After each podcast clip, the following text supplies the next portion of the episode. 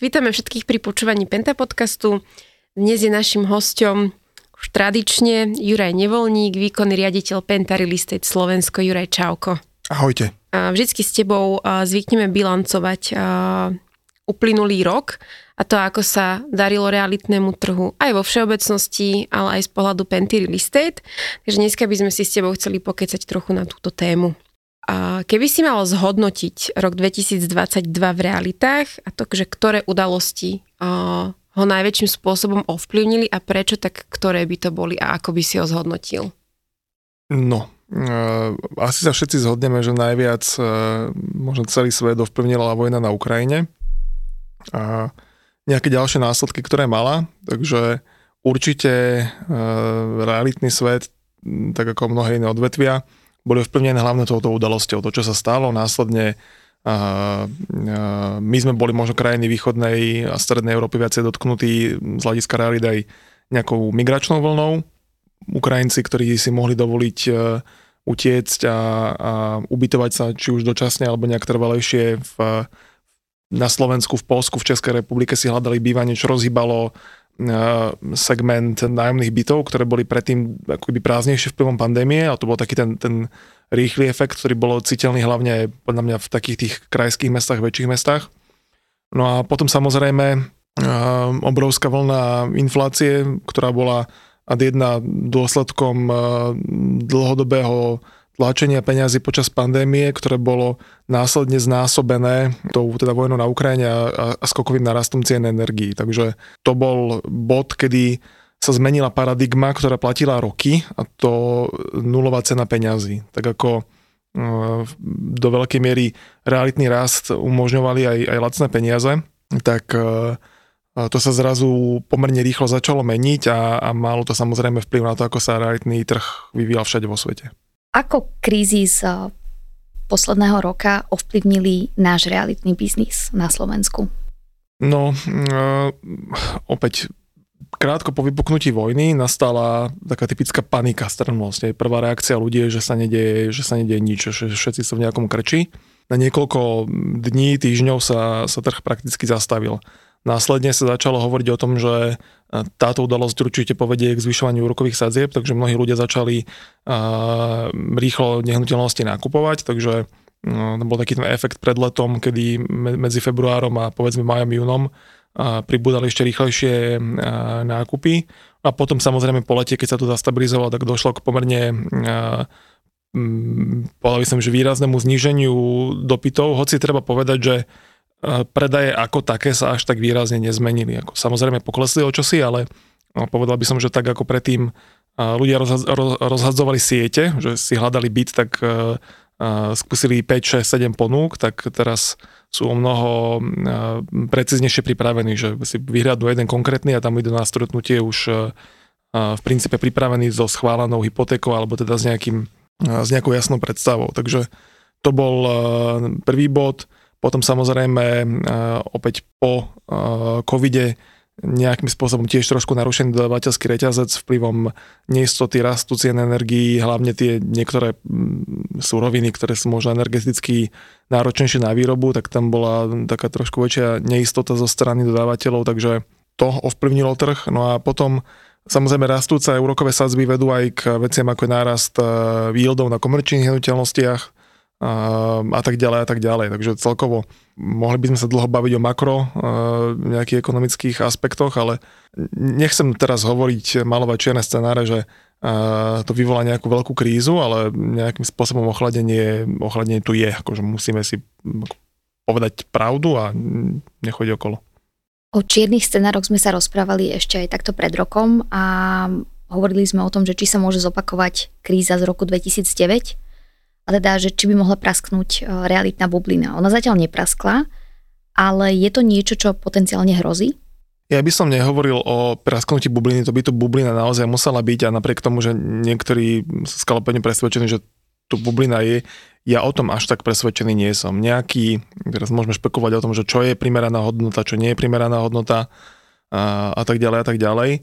Ale s výnimkou možno roku 2021 ten rast nebol až taký šialený, že v princípe uh, od krízy 2008-2009 sa spamätával ten trh na pôvodnú úroveň niekedy možno do roku 13-14, potom začal rásť.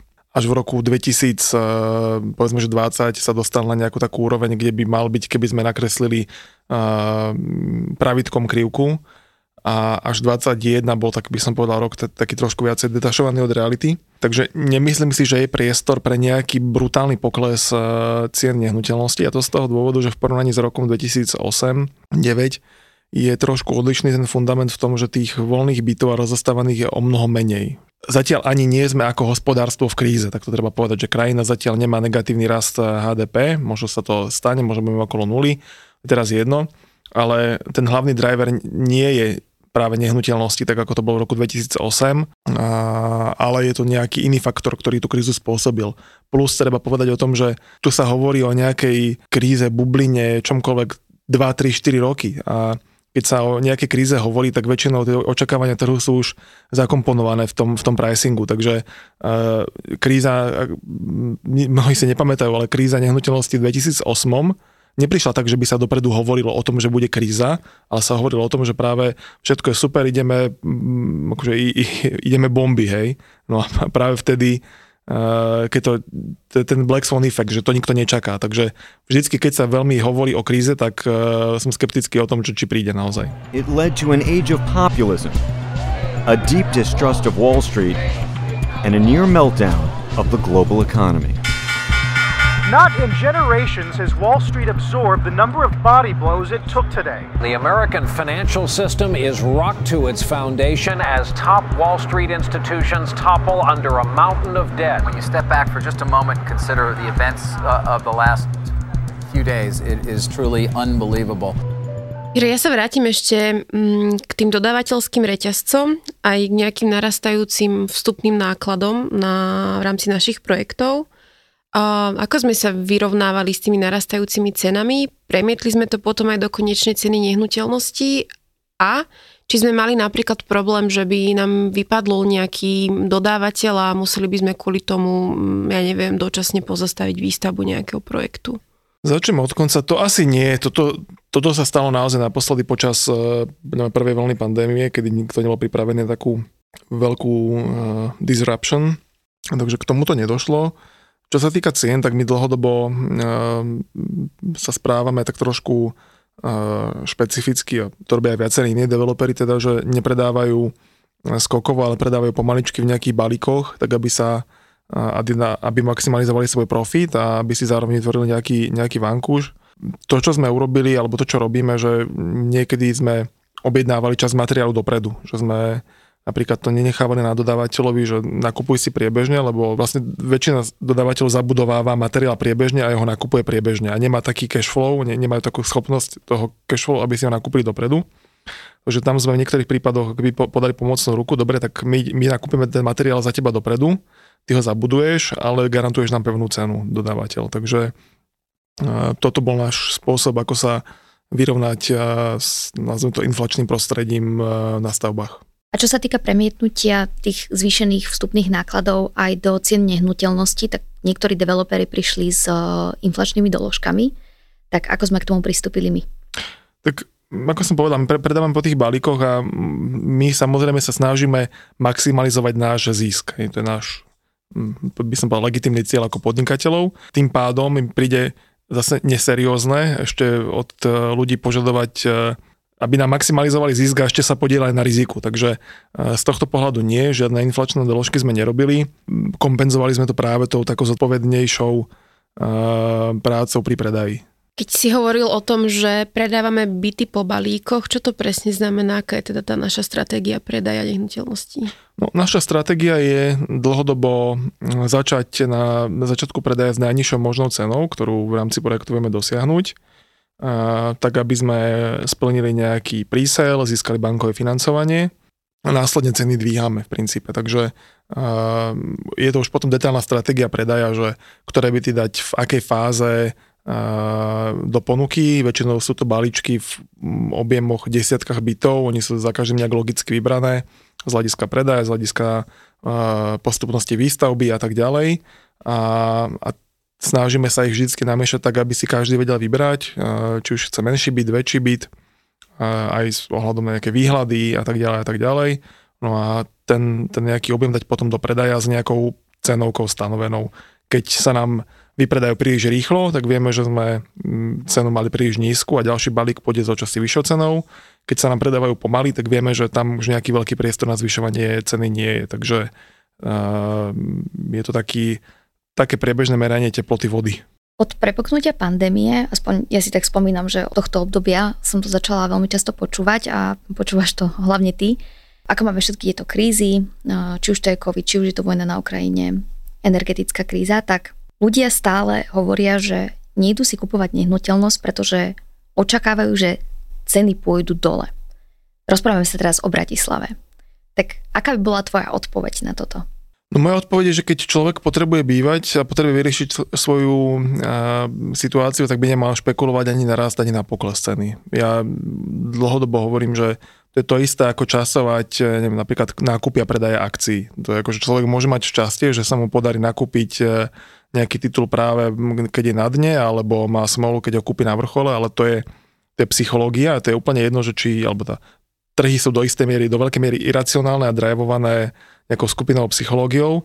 A je úplne jedno, že či teraz nakupujem akcie Tesly alebo nejaké kryptomeny alebo bývanie, keď ako náhle sa snažím časovať trh, tak je to absolútne čistá lotéria.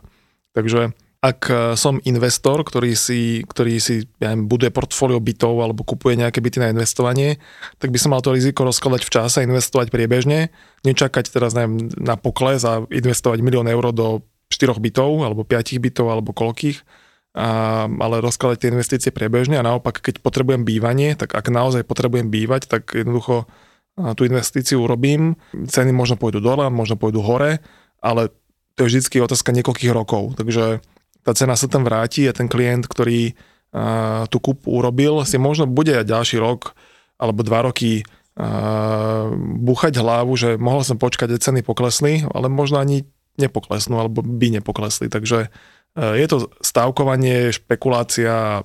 Ja, akože keď potrebujem bývať, páči sa mi daný projekt, tak eh, to rozhodnutie treba urobiť, pretože ďalší rovnaký už nebude nikdy, možno bude lepšie, možno bude horší, ale, ale opäť, keď je to pre mňa riešenie životnej situácie, tak to rozhodnutie odkladať netreba. Ale je vôbec možné, aby v hlavnom meste, do ktorého sa neustále stiahujú ľudia z okolitých miest, vlastne z celého Slovenska, začali nejako prudko klesať ceny? Tak možno to samozrejme je, to sme zažili v roku 2008-2009 a, a teraz a, a je to iba o tom, že aký dlhý ten pokles je a aký veľký ten pokles je. Pretože a, teraz je potrebné si uvedomiť, že opäť sme v období 10% inflácie, to znamená, že aj keď ceny zostanú bytov rovnaké na budúci rok, tak de facto 10% zlacneli. Takže aj z tohto pohľadu je tu pomerne mm, a plus ponuka je malá. Takže ja by som, teraz samozrejme mám konflikt záujmov ako developer, ale nemal by som nejaké veľké očakávania na veľký pokles eh, cien bytov. Nejaký prísť môže, pravdepodobne bude skôr krátkodobejšieho charakteru. Aké mám ja očakávania, že tá inflácia sa veľmi dlho nevráti k 1-2% úrovni a čaká nás nejaké obdobie, kedy si budeme, keď budeme pokladať za normálnu infláciu možno 4-5% a tým pádom eh, v týchto intenciách sa budú hýbať aj úrokové sádzby. Takže bude tá dostupnosť bývania nejakým spôsobom obmedzená tou výškou splátky. Zároveň ale treba povedať, že e, proces povolovania výstavby e, sa komplikuje nielen u nás, ale všade vo svete. Sú stále vyššie nároky na energetickú triedu tých budov, technologické nároky, takže a, a zároveň e, hlavne v tých veľkých mestách je dobrých pozemkov veľmi obmedzené množstvo. Takže na jednej strane máme málo ponuky a na druhej strane máme málo dopytu, nie kvôli tomu, že by ľudia nechceli bývať, ale že to nebudú vedieť realizovať. To znamená, že logicky na tom budú zarábať ľudia a inštitúcie, ktorí budú vedieť kúpiť portfólio, kúpiť nejaký balík väčší bytov a prenajmať ich z dlhodobého hľadiska s vidinou nejakého kapitálového zisku. Takže môžeme sa vrátiť do istej miery do takej rentierskej doby, že budú väčšie balíky bytov správované nejakými inštitucionálnymi investormi, ktorých bude jednoducho prenajmať a mať ako nástroj na uchovanie majetku dlhodoby. Ale pokiaľ teda nebude hlavné mesto Banskej Bystrici, tak asi nemusíme očakávať žiaden radikálny pokles. Áno, áno, tak, tak, takýto extrém by som, eh, by som nepredpokladal. It does mean that prices are going to go down for the immediate, we just don't know how far and for how long. So, what would I do? Well, I don't think there's one single answer here. I think it depends on whether you're a first time buyer, a mover, or an investor. Ono to môže vyznievať aj pre poslucháčov, že vlastne týmto veľkým developerom to čiastočne vyhovuje, že v Bratislave sa stavia málo, lebo je tu tým pádom menej konkurencie. Tak skús nám možno povedať, že či sme z toho my radi a či sa z toho tešíme a koľko bytov možno, že momentálne chyba v Bratislave alebo koľko bytov tak ročne by sme vedeli spotrebovať nových bytov?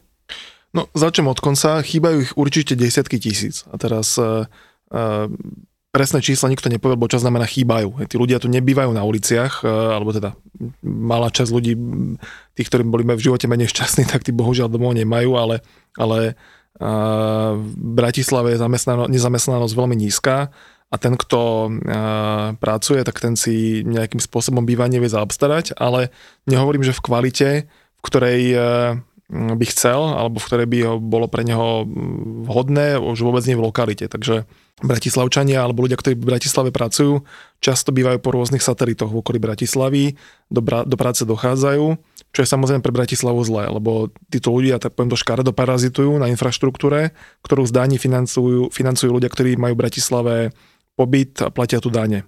Nevieme presne povedať, koľko ľudí by sme vedeli presťahovať do Bratislavy, keby tu bola väčšia dostupnosť bývania a koľko by bolo reálne obyvateľov. To je, povedzme, to, to číslo, uh, to je nejaké to saldo, ten výpadok, ktorý máme v rámci počtu bytov v Bratislave. A teraz, či nám to vyhovuje alebo nevyhovuje, no, no akože keby som mal cynicky povedať, tak trošku nám to možno aj vyhovuje, pretože tá konkurencia je tým pádom menšia projektov je menej. Na druhú stranu treba povedať, že bariéry vstupu na ten realitný trh sú pomerne malé. To znamená, že ktokoľvek, kto sa nejakým spôsobom dostane k nejakému vhodnému pozemku, vie začať, e, vie začať stavať, či už menší alebo väčší projekt. Takže není to tak, že by tu bol konsolidovaný trh medzi troma developermi a potom tu nikto iný nič nerobil. Samozrejme, e, tým, že tých bytov je menej, tak developeri majú väčšie náklady na alebo že to ide pomaly, tak developeri majú väčšie náklady na prípravu, povolovanie, platia väčšie úroky bankám alebo dlhšie obdobie platia úroky bankám, čo sa im samozrejme predraží. No a, ale zároveň to aj vedie k tomu, že tie ceny rastú. Takže ono sú to také spojené nádoby. Keby sa povolovalo ľahko, tak je tie náklady pre developera by boli nižšie a aj cenovka výsledná toho bytu by bola nižšia, keďže by bola väčšia konkurencia. My sme sa tu veľa rozprávali aj o územnom pláne a ono sa to tak stále hovorí, že ak sa má meniť územný plán, všetci proti tomu zbroja, lebo je to vlastne v prospech developerov. Ale teraz si vlastne povedal, že naopak nám paradoxne viacej vyhovuje, že ten územný plán je v Bratislave taký, aký je, to znamená, že zlý, ale asi by vám to ušetrilo veľa nervov a teda pokiaľ by ten, sa ten územný plán zmenil, tak možno by tu mohli vznikať kvalitnejšie projekty, lepšie projekty a samozrejme aj cena bytov by poklesla. Áno, samozrejme, je, je to presne tak. Jednoducho ten e, územný plán je úzke hrdlo fláše, ktoré limituje tú ponuku a e, profitujú z toho tí developeri, ktorí sú povedzme zorganizovanejší, e, vedia vyhľadať alebo získať e, to malé, malé množstvo pozemkov, ktoré ešte má dobrý územný plán a sú e, ochotní a schopní čakať prípadne roky na, na tú zmenu toho územného plánu. Takže samozrejme to nejakým spôsobom limituje tých menších a, a menej štrukturovaných stavebníkov. Takže áno, určite razantná zmena územného plánu by skokovo odblokovala mnohé pozemky na výstavbu.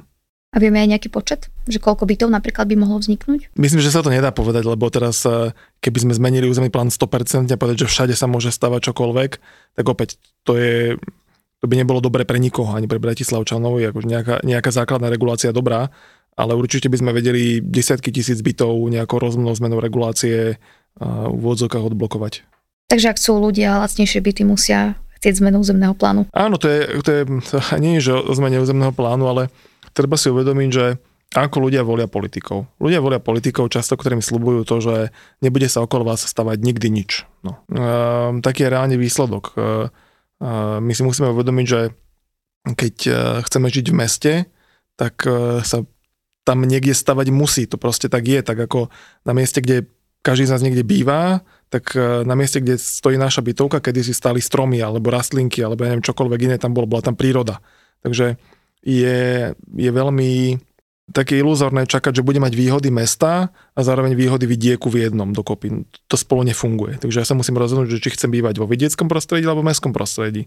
A keď chcem bývať v mestskom prostredí, tak musím akceptovať to, že najbližšia bytovka nebude 200 metrov odo mňa, ale 30 metrov odo mňa a tým pádom nejakým spôsobom rešpektovať, keď niekto stavať začne. Takže to je také, taký začarovaný kruh, že my si volíme politikov, ktorí slúbujú, že sa stavať nebude, potom sa nestavia a potom sa škrabeme po hlave, že prečo sú drahé byty. Bol raz krásny kus krajiny s miernymi svahmi a údoliami, s vinicami a záhradami, s výhľadom na rieku. No nebola to rozprávka, ale skutočné, pekné prírodné prostredie s dávnym názvom Dlhé diely. Ideálna poloha nad Dunajom a Panonskou nížinou, ktorá nebude nikdy zastavaná.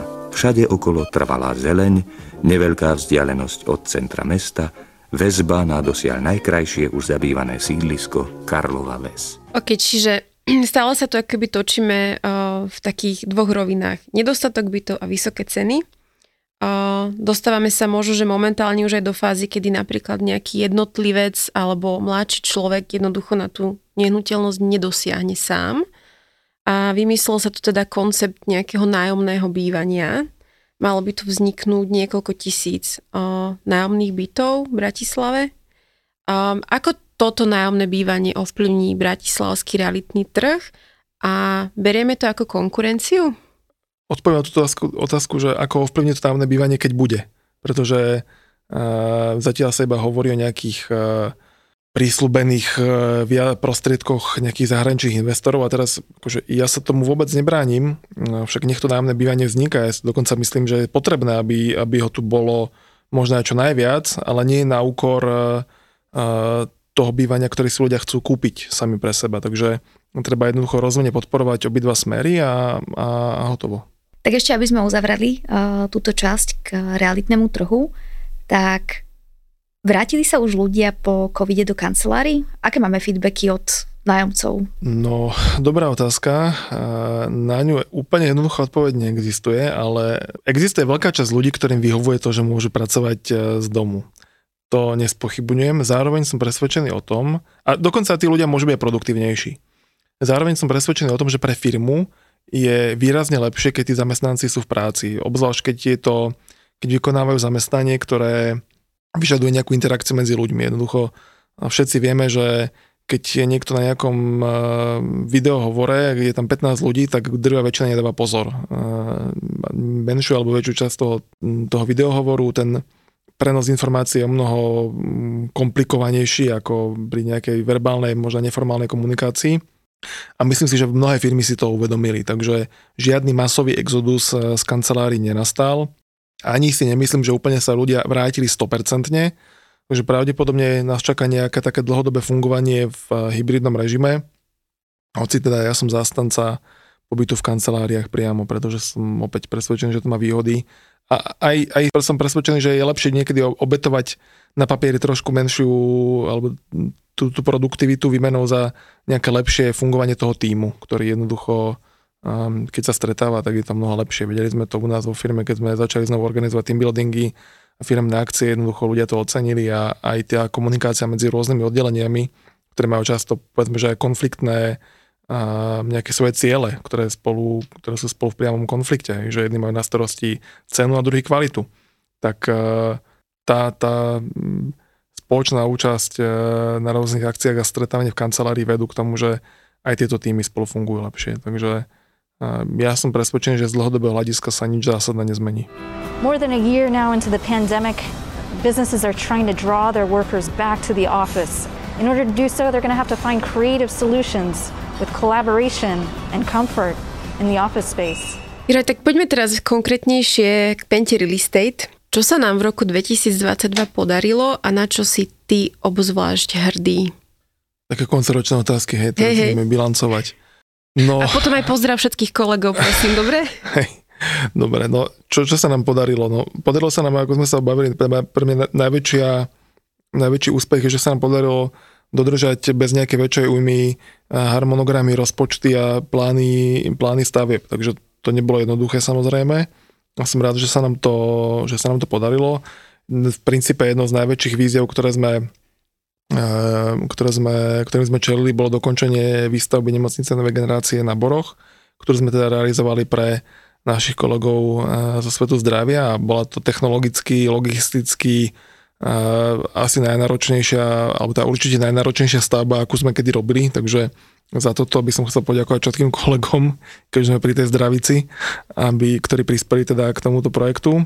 Takže e, budeme stavať aj nejakú ďalšiu nemocnicu novej generácie v dohľadnej dobe? A nikdy nehovor nikdy. A uvidíme, čo, čo, prinesie, čo prinesie svet. Dúfam, že takéhoto rozsahu tak skoro nie, že si trošku budeme vedieť e, e, vydýchnuť. Zároveň to, čomu sme, s čím sme sa museli vysporiadať v priebehu tohto roka, je, že sme pomerne veľkú časť pozemkov a projektov, ktoré sme v prípade predali v rámci nejakého akcionárskeho usporiadania po odchode Jozefa Raukina z firmy. A potrebovali sme tento pipeline nahradiť, čo sa nám podarilo ad jedna akvizíciou projektov na južnom brehu Dunaja s takým pracovným názvom Southbank, kde momentálne prebieha medzinárodná architektonická urbanistická súťaž. Potom dokúpením ďalších fáz projektu Dubravka, ktorý budeme realizovať medzi Karlovou a Dubravkou a potom eh, taktiež akvizíciou projektu na Vajnorovskej. Takže eh, dokopy sme takto získali vyše pol milióna metrov štvorcových nového pipelineu, ktorý budeme realizovať v priebehu najbližších rokov. Takže som veľmi rád, že sa nám podarilo veľmi rýchlo ten výpadok nahradiť povedzme, že niekoľkonásobným objemom toho pipelineu. A ešte nesmieme zabudnúť na to, že výstavba na boroch stále, stále pokračuje. Áno. Koľko máme vlastne naplánovaných fáz teraz v rámci body bývania? Ono sa to pomerne ťažko definuje, pretože my tie etapy ešte niekedy delíme na podetapy typu 2A, 2B, 3A, 3B, 4A, 4B, 5, 6 a tak ďalej, takže jeho, je to pomerne veľa. Keby som povedal radšej číslo, tak je to približne 2000 bytov, ktoré máme v nejakom dohľadnom pipeline v lokalite Bory. A tých 2000 bytov predpokladám, že bude trvať tak 7 až 8 rokov, kým doručíme. Takže do konca roku 2030 môže byť v lokalite Bory povedzme 3000 eh, bytov, 7-8 tisíc obyvateľov. Predpokladám, že do konca tejto dekády zdvojnásobíme počet obyvateľov mestskej časti Lamač. Ešte keď si rozprával o tej nemocnici, tak my sme sa spolu veľa rozprávali aj o tom, že ako je náročná výstavba nemocnice a teda, že na Slovensku s tým málo kto má skúsenosti vlastne za posledné, posledné roky je to vlastne iba Penta a teda svet zdravia. Eh, rozprávali sme sa spolu o rásochoch, ktorých výstavba sa plánuje. Tak vedel by si možno našim poslucháčom priblížiť, že ako náročný tento proces je a že či je podľa teba stihnutelný deadline dokončenia hrubej stavby do roku 2026? No, dobre, takže ideme teraz uh, challengeovať, hej, tak uh, osobne si myslím, že, to stihnutelné nie je, ale teraz čo znamená, že stihnúť stavbu, keď je stavba dokončená. No, uh, treba si uvedomiť, že uh, pri takej veľkej stavbe, ako je uh, nemocnica, sa človek alebo investor nemôže vyhnúť uh, posúdeniu vplyvu na životné prostredie. A my sme mali v Boroch veľkú výhodu, že my sme tam robili tzv. EU na celú lokalitu dopredu, pred uh, 10 rokmi, takže my sme v rámci uh, výstavby nemocnice Bory absolvovali len zmenu tej, uh, toho posúdenia vplyvu navrhovanej činnosti na, na životné prostredie. No a tým pádom sme si ušetrili rok už len v tejto časti. Následne um, záväzné stanovisko hlavného mesta k investičnej činnosti, to trvá spravidla niekoľko mesiacov. Um, to je pomerne zložitá vec. Pri opäť stavbe typu nemocnica sa nevyhnete dopravno-kapacitnému posúdeniu vplyvu na okolitú infraštruktúru, územné rozhodnutie, následne minimálne pol roka, stavebné povolenie DETO, získanie všetkých stanovisk, takže keby sme mali pripravenú projektovú dokumentáciu, tak povedzme, že 100% zorganizovaný stavebník by, uh, tak by mu to trvalo minimálne 3 roky, kým by začal, začal kopať. A to som naozaj veľmi optimistický. Takže z môjho uhla pohľadu to stihnutelné nie je, keďže uh, zatiaľ neexistuje dokumentácia, ktorá by sa prerokovávala, ale tak možno budeme príjemne prekvapení a, a štátu sa to podarí. Neviem. Keby si ty a tvoj tým mal na starosti výstavbu rásoch, ak niekto sa ťa opýta, že kedy do nemocnice Rasochy vkročí prvý pacient, tak aký by bol najoptimistickejší termín? No, keby som eh, bol v bode nula, neviem, či už existuje nejakým spôsobom exaktné zadanie, napríklad ako tá nemocnica má fungovať a tak ďalej, ale povedal by som, že od bodu nula, kedy mám iba zadefinované zadanie, že to, toto chceme, aby stálo, tak by som povedal, že takých minimálne 6-7 rokov to potrvá, kým, eh, kým eh, bude možné vôbec otvoriť tú, tú nemocnicu. Takže a to je taký minimálny harmonogram asi, pod ktorý by som sa podpísal tým, tým rozsahom.